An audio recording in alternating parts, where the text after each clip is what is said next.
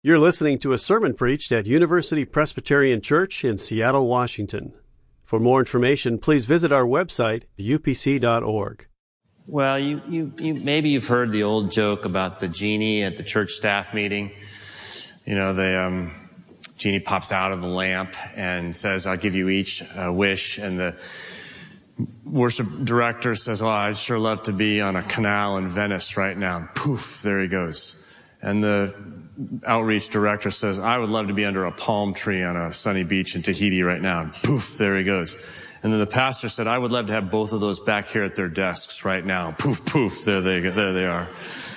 Uh, and if you're paying attention tonight, I know you've noticed that um, the preacher is supposed to be Ken Kierstad and uh, not me. And I can see the disappointment in your faces already. Um, but actually, I got a call uh, yesterday. Ken had to suddenly get on a plane and fly uh, to be with his kids, and uh, a little bit of a family struggle there. We'll pray for them during our, our family time. I've gotten a report later in the day today. Things are going well. Um, but Ken asked me if I would uh, step in and uh, preach the sermon sort of with him because he had written a wonderful manuscript. It's a fantastic reflection on this passage that uh, Lewis just read for us, and it fits right in with our series here, Hero of Our Hope. So basically, this is a bit of a collaboration between Ken and me. The big idea is really Ken's, uh, but the big mouth is mine. So it's, that's my gift to you. Uh, but the question today is, what is the purpose of your life?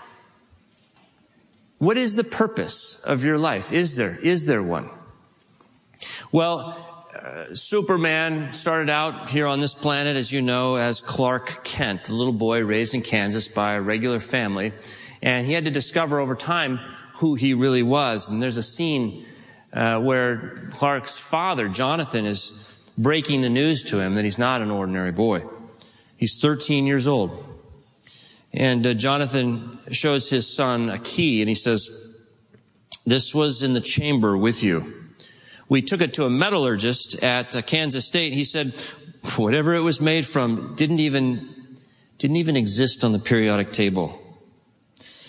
It's another way of saying that it's not from this world, Clark, and neither are you. You're the answer, son. You're the answer to, are we alone in the universe? The boy, Clark Kent, said, I don't want to be. His dad said, and I don't blame you, son. It'd be a huge burden for anyone to bear. But you're not just anyone, Clark. And I have to believe that you were, you were sent here for a reason. All these changes that you're going through, one day, one day, you're going to think of them as a blessing. And when that day comes, you're going to have to make a choice. A choice of whether to stand proud in front of the human race or not. Clark says, can't I just keep pretending I'm your son? Tears begin to come to his father's eyes. He embraces him. He says, You are my son. But somewhere out there, you, you have another father too, who gave you another name, and he sent you here for a reason, Clark.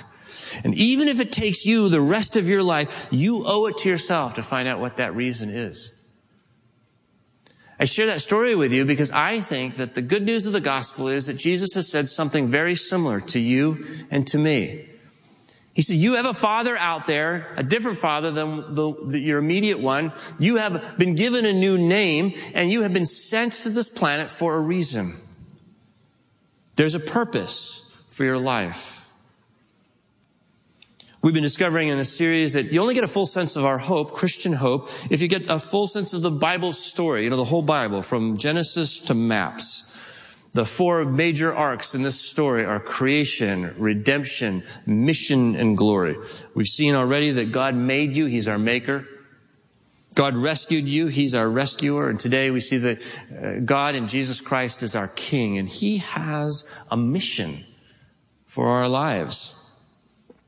This theme, God is King, is all the way through the Bible, like all these other great themes. We see it at the beginning, God creates by divine fiat as though he were a sovereign Lord. Let there be light, he says. At the end of the story, there's a throne room, and on the throne, there's a, a crucified lamb, the Lamb of God, Jesus Christ. In between there, God calls into being a people. First, Israel. He makes a treaty with them like a king would make a treaty with a, a, vassal king. He wants to be their king. Their purpose is to show forth his goodness in all creation, to bless all the families of the earth. And then again, when Jesus comes, he will call into existence a, a new Israel, the church. And he comes at the center of this great story with this message. It's about a kingdom, right? In all the gospels, his message again and again is the kingdom of God is near. The kingdom of God is here. His point is, my rule has come. It's beginning even now. And I invite you to step into it and to live with it. Well, the apostle Paul understands this and in the language in which Lewis just read in Philippians chapter three, Paul describes this privilege that we have as being citizens of heaven. And it defines the purpose of our lives. So let's open up our Bibles again and have a look at this. If you put it away, turn back please to Philippians 3 verses 17 through uh, following. That's on page 955. And as Ken and I discuss this with you, uh, we want to uh, talk to you about three things. Half truths, retired soldiers, and full implications. So first let's begin with half truths. This is a season of half truths. Ken reminds us this. He writes, I have a confession to make. I am a political junkie. I voraciously devour political news like an addict. This is how bad it is. I even get up most Sundays at 6 a.m. to watch Meet the Press. Yeah, it's serious. I'm fascinated with politics, transfixed really. It's one of my numerous afflictions. As I've been following the debates and listening to the political discourse, it has occurred to me that the whole political enterprise is built on the proliferation of partial truths. Politicians are masters of half truths, those depictions of reality that are fundamentally true, but don't tell the whole story. Now, I'm not sure Ken is uh, fair to all politicians, and yet it is true that both sides of this political race have accused the other of using half truths. It seems to be cutting across the partisan spectrum. And uh, you can think of your own examples there, but the, the reason it's important is that sometimes when we think of the faith and Jesus, we also hold to half truths. They're true, but just not true enough to capture the whole. The particular half truth that I want to reflect on with you this evening is salvation as escapism. Escapism. As a student, I came to faith in Jesus Christ a couple years before being in college. And during my college years, I ended up kind of living like the prodigal in the distant country. And uh, I was, I would consider myself a believer. Um, and yet, really what had happened is I had trusted Jesus with my eternal life, but not with my life right here. I had trusted him with the future, all of eternity. You'd think that'd be like a bigger deal to trust him with, but I, I couldn't trust him with today. I was living with a half truth gospel. Ken would call this the ticket to heaven theology. He writes, there's a partial truth gospel that is dominant and pers- persuasive in Western Christianity. Its power and danger lie in the fact that it is a salvation story that is essentially true, monumentally true, but it's a lesser story, a reduced gospel story. And the danger of adopting this as the whole story is that the life of a believer is essentially settled, resolved at the decisive moment of conversion. Once the eternal destination of our soul is determined, then the rest of life is reduced into the work of sin management and personal spirituality focused on, quote, our personal relationship with God. This is a severe reduction of what salvation is about. The inadequacy of this true but incomplete story is that there is no great task, there's no calling to our culture, no mission to meaningfully engage the world in which we live. You see, it is life before death. Listen to this. This is dense, but great. You see, he writes, it is life before death that is tragically threatened by the idea that salvation is merely fulfilled in life after death. If you only believe that Jesus came to give you life after death, the casualty is life before death. You have no mission. You have no purpose that comes from Jesus. This is ironic because Jesus isn't just the, the uh, isn't just the example, nor is he just the springboard into eternity. Jesus is the greatest teacher who ever lived. Jesus comes to show us the way of life itself and to invite us to walk it. Half truths. Let's move secondly to retired soldiers. We talk about retired soldiers because Philippi was a special place in the Roman Empire. It was created as a city for retired soldiers. There'd been a great battle. I'll tell you more about it in a moment, but just imagine what these soldiers do for the rest of their lives. Do they just sit back and put their feet up on a coffee table and tell stories of the great battle in the past and basically wait to die? We're told, aren't we, that old soldiers never die, they just fade away. And my concern is that some followers of Jesus Christ do the same. Philippi was a colony founded by and for Roman soldiers. If we read this text, which is written to Philippians, with the ticket to heaven narrative, we can find confirmation of the half truth. After all, Paul uh, critiques uh, toxic culture. He describes different destinations. Apparently, one is destruction, the other is heaven. Isn't he just saying that the purpose of life is to get out of this place and into someplace nice?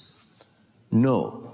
If that were the case, Ken writes, the life lesson conveyed here would be just to hold on for dear life. We're just passing through this life till we can get to our true home. Just stand firm, hang in till the end of this life, and God sends his heavenly lifeboat to take you to a better place. This is a fatal misunderstanding of the text, a total misread. This interpretation misses or disregards the unique cultural and historical context in which Paul is writing this letter. This is a letter to the Philippians, after all, and Philippi is a unique place. And to overlook the uniqueness of Philippi is to miss the message of this passage. Philippi was a new colony. Philippi was a Roman colony. Now, here's the backstory. In 42 BC, there was a huge battle. You remember the story. Julius Caesar, the first great emperor of Philippi, was murdered by, does anyone remember? Brutus and Cassius, excellent. Brutus and Cassius um, take to the battlefield. They want power. They're fought by two other, uh, for extra credit, can you name the other two generals who oppose them? It's Mark Antony and Octavius, who would later become Augustus. So they have these four generals in a massive civil war to, to fight over the future of the Roman Empire. Well, Antony and Octavian, they win. After the war, the two victorious generals, Antony and Octavian, had found themselves with a lot of soldiers in northern Greece, which is where Philippi is, with nothing more to do. Uh, they didn't want to bring them all back to Rome because, you know, generally the political capital of the empire is not a strategic place for a bunch of idle yet lethally capable soldiers to hang out in. So land was given them in and around Philippi to occupy and settle as a Roman colony. It's not going to be a pagan city. It's going to be a Roman city because these are Roman soldiers who deserve the honor. It's a unique city among all the cities in northern Greece, uh, Philippi. Over time, there were other military campaigns that left idle soldiers far from Rome, and Philippi became a kind of magnet city for many other military veterans and their families. So by the time Paul ends up in Philippi. It's about 100 years later. This Greek city had been substantively colonized by Rome and had taken on the character of Roman life, culturally, civically, socially, architecturally. It was like a little Rome. This is amazing. This Roman colony shaped reality of Philippian life is what Paul has in mind when he writes, we are citizens of heaven. As though a Philippian could say, we are citizens of Rome by virtue of our life here and the privileges of Philippi. But if someone in Philippi had said we are citizens of Rome, they certainly wouldn't mean so we're looking forward to going to live there. That's the misread. Being a colony works the other way around. The last thing the emperors in Rome wanted was a whole lot of colonists coming back to Rome. No, the task of Roman citizens in a place like Philippi was to bring Roman culture and rule to northern Greece to expand Roman influence there. Catch this, that the kingdom of Caesar would be in Philippi as it is in Rome. Does that sound familiar to you? Do you remember the prayer of our Lord? Thy will be done on earth as it is in heaven. He's not trying to get earthlings into heaven. He's trying to get the heavenly culture into earth. That's what you pray for when you pray the Lord's Prayer. And it begins to describe our mission. See, Jesus is king. That's what we're learning tonight. If you want to think of it in superhero terms, imagine Jesus taking on this grand civil war that spans the whole cosmos, this cosmic civil war that's tearing the creation apart. Jesus, through his death on the cross and resurrection, achieves a grand victory over the forces of sin and darkness and death. Having won this battle, he settles his followers as decommissioned combatants who no longer take up the sword. After all, the swords are beaten into plowshares, the prophet tells us by Jesus. But he settles us as privileged citizens of heaven here on earth, here and there and here and there and here and there. So that we can say today we're called as heavenly citizens to bring the, uh, the, the culture, the life, the authority, of our great king and the heavenly way into Seattle. That is the picture Paul has in mind in verses 20 and 21. This is a much bigger salvation story than the ticket to heaven story. This bigger story is rooted in the new creation story of Jesus' resurrection. Jesus' resurrection is a hinge point of human history. Jesus' physical, material, bodily resurrection is God's initial heaven to earth invasion, his down payment on a restored future, a complete restoration of space, time, and matter. The seemingly improbable good news fulfilled in the life of Jesus is that the arc of human history is moving toward the fullness of time where heaven and earth will be joined together and God will restore all things. Jesus is one. And we are called to live in a colony of heaven. I wondered this as a new believer. If his goal was just to get me to heaven, like everybody seemed to be saying, what's the next 60 years of my life supposed to be? I mean, if that's what you hear when you're young, you think, well, I gotta just put my feet up on the coffee table and wait around until I die, do whatever I want, I suppose. No. He leaves you here for a purpose, and that is to be a witness for Him so that others might know Him. So, retired generals, soldiers, let's move thirdly to full implications. I want to share with you the implications by uh, articulating three half truths and then filling them out. The first half truth is that God gets you to heaven. Yes, He does. If you believe in Jesus, He will do that. But that's not all he's here to do. God gets heaven to and through you. That's the full truth. God gets heaven to and through you. Notice verse 17, friends, where Paul says, join in imitating me. If you were with us last week, you you heard me talk about three with verbs. These were compound words with the Greek word for with at the front. There's a fourth one here that he uses. And Paul's not really saying imitate me with that with verb. He's saying join me in imitating, join with me in imitating Jesus. Jesus is the pattern for our lives. That is to say, Jesus has a new way of life for us to live. The Sermon on the Mount is probably the most uh, poignant summary of that pattern. Ken writes, how many of you have been to Baskin Robbins? Yeah, me too. Okay. Uh, you remember the pink spoons? Uh, you know the dilemma with 31 flavors. It's so difficult to make the right choice without testing a flavor or two or five. The pink spoons are the means of delivering a quote foretaste to give a meaningful hint at the goodness that follows. And in the kingdom of kingdom coming of the resurrected Jesus, our lives are to be like pink spoons. See this?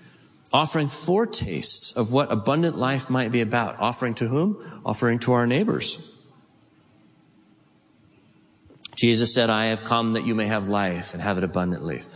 A life of abundance, of flourishing, of thriving is the gift that Jesus seeks to give everyone, not just those of us in this room. For the Christian, if there is a possibility for human flourishing in a world like ours, it begins when God's world of love becomes flesh in us, is embodied in us, is enacted in us, is resurrected in us. Love.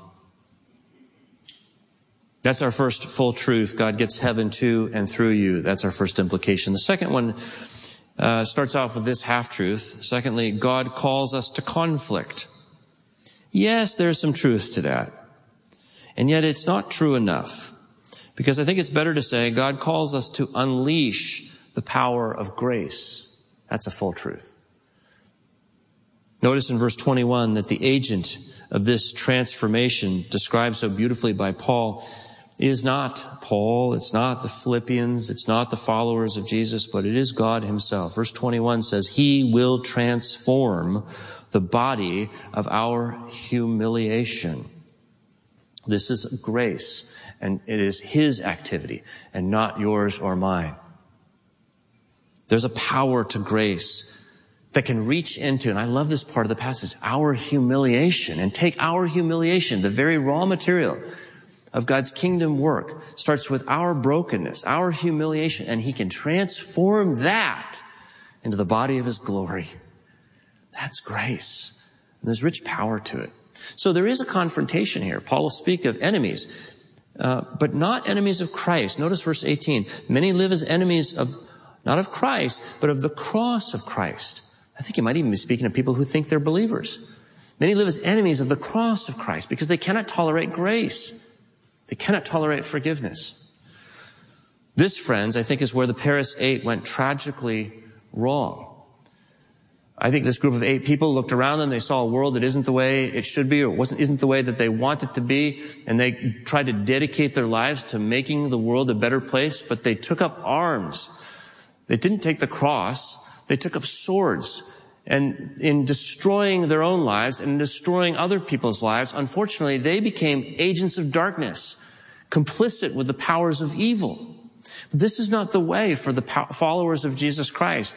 It is not to confront force with force, but as Jesus, to make ourselves servants, to follow Him and His cross, to love, to forgive, and to live lives of powerful grace. Ken says, we're called to love the ones we're with. It is in those relational spaces, in the daily work we're given, in the spheres of influence we operate in where we live as citizens of heaven. It's through the joys, sufferings, hopes, disappointments, concerns, desires, and worries of the folk we journey with each day where we find our authenticity as a community of believers. It is in these daily relationships with family, neighbor, coworker, roommate, where we discover and grow our capacities for forgiveness and humility, where we practice kindness and generosity, where we grow in patience and wisdom and become clothed in compassion, gentleness, and joy. It is in the fertile garden of everyday life where the fruits of the Spirit are planted and cultivated and embodied in real life. And that is transformational and countercultural. That's the life of heaven functioning in your daily life. God calls us to unleash the power of grace. The third half truth is this. God gives you a purpose. Seems like I'm arguing for that, and uh, Ken and I are. And yet there's more because God gives not just you as an individual purpose. Here's the full truth. God gives us a shared purpose. The key word in this passage is in verse 20 where it's, uh, where we read, our citizenship is heaven. This is who we are. If you're like me, then you have a little footnote on the word citizenship that takes you to the bottom of the page where you see that this could also be translated commonwealth. The word in the Greek is related to the word that we use in English for politics. Polis is the root here. Paul is saying God has called you and created you as a new politis, body politic, as a new society, as a new commonwealth, as a community. And it's as you interact with one another that a new world order comes into visibility within this broken world order, an or, a world that is ordered around grace, the cross, and the lordship of Jesus Christ. Ken describes this. He thinks the model of this, and I agree with him, is to be found in Acts chapter 2, verse 42. And you can look at it later if you choose. But in Acts 2, we discover the first Christian community. And there are three observable dynamics of their life. Number first, uh, number one, they devoted themselves to the apostles' teaching, prayer, and breaking of the bread. In other words, they invested in a rhythm of shared spiritual life. That's number one. Number two, they shared t- together in community. They lived as if they were family, sharing time and resources. And number three, they blessed people. They generously gave to others from the resources of their shared life. These three dynamics, and I love the way Ken puts this into words. He says these three dynamics, first of all, the spiritual life of becoming, the family life of belonging, and the community life of blessing seem to capture the key rhythms of the early Jesus communities. Our friend Hugh Halter suggests that these same three dynamics of the early church are the core rhythms of what is called an incarnational community, or what Paul and Philippians would call a community of heaven citizens. And Hugh is one of numerous missional leaders, leaders who is calling the church to revision ourselves and to engage our culture with these three rhythms of community life. Again, the becoming space of communion with Jesus, where together we open our lives to growing relationship with God through shaping influences of engaging God's word, prayer, and the sacraments. Secondly, the belonging space of inclusive community, where we intentionally enter into hospitable places with our neighbors and share life together as family. And third, the blessing space where we share our time and resources together in meeting practical needs as we encounter them, the needs of our neighbors. Jesus is our King. And if Jesus is our King, then you and I do have a purpose and heavenly power to fulfill it. So we're not so different from Clark Kent in that sense. I think you could hear these words as though they were directed to you from God. Let me read them again. You are my daughter. You are my son. But somewhere out there, you have another father too, who gave you another name, and he sent you here for a reason. Ken asked us to imagine what it might look like in the life of this church if we more and more became a congregation of networked incarnational communities, forming in the neighborhoods or relational networks all over Seattle and Puget Sound, and embarking together to live out these three citizen of heaven dynamics of becoming, belonging, and, and blessing right where God has us. What an adventure. What an adventure that would be. So if you're in a small group, here are two questions for you this week. If you're not in a small group, I would invite you to get in one. Start one. Find one. And then ask these two questions. First of all, what is heaven like? When Jesus says, thy will be done on earth as it is in heaven, how is God's will done in heaven? Just use your imagination. And then ask yourself the second question, how can our neighbors begin to experience those realities in us? here today. Let's close with the words from Ephesians 2 as uh, translated by Eugene Peterson in the message. Here we read, now God is, God has us right where he wants us with all the time in this world and the next to shower grace and kindness upon us in Christ Jesus. Saving is all his idea and all his work. It's God's gift from start to finish. We don't play the major role. No, we neither make nor save ourselves. God does both the making and the saving. He creates each of us by Christ Jesus to join him in the work he does, the good work he's gotten ready for us to do, work we had better be about the business of doing. Would you pray with me? Father, Son, and Holy Spirit, the words of our Savior Jesus echo in this room tonight. For it was he who said, as the Father has sent me, so I send you. And if we are to be to do, the be tonight is to recognize we are citizens of heaven. Would you help us to see that? And the do is to simply live with the power of heaven in our midst.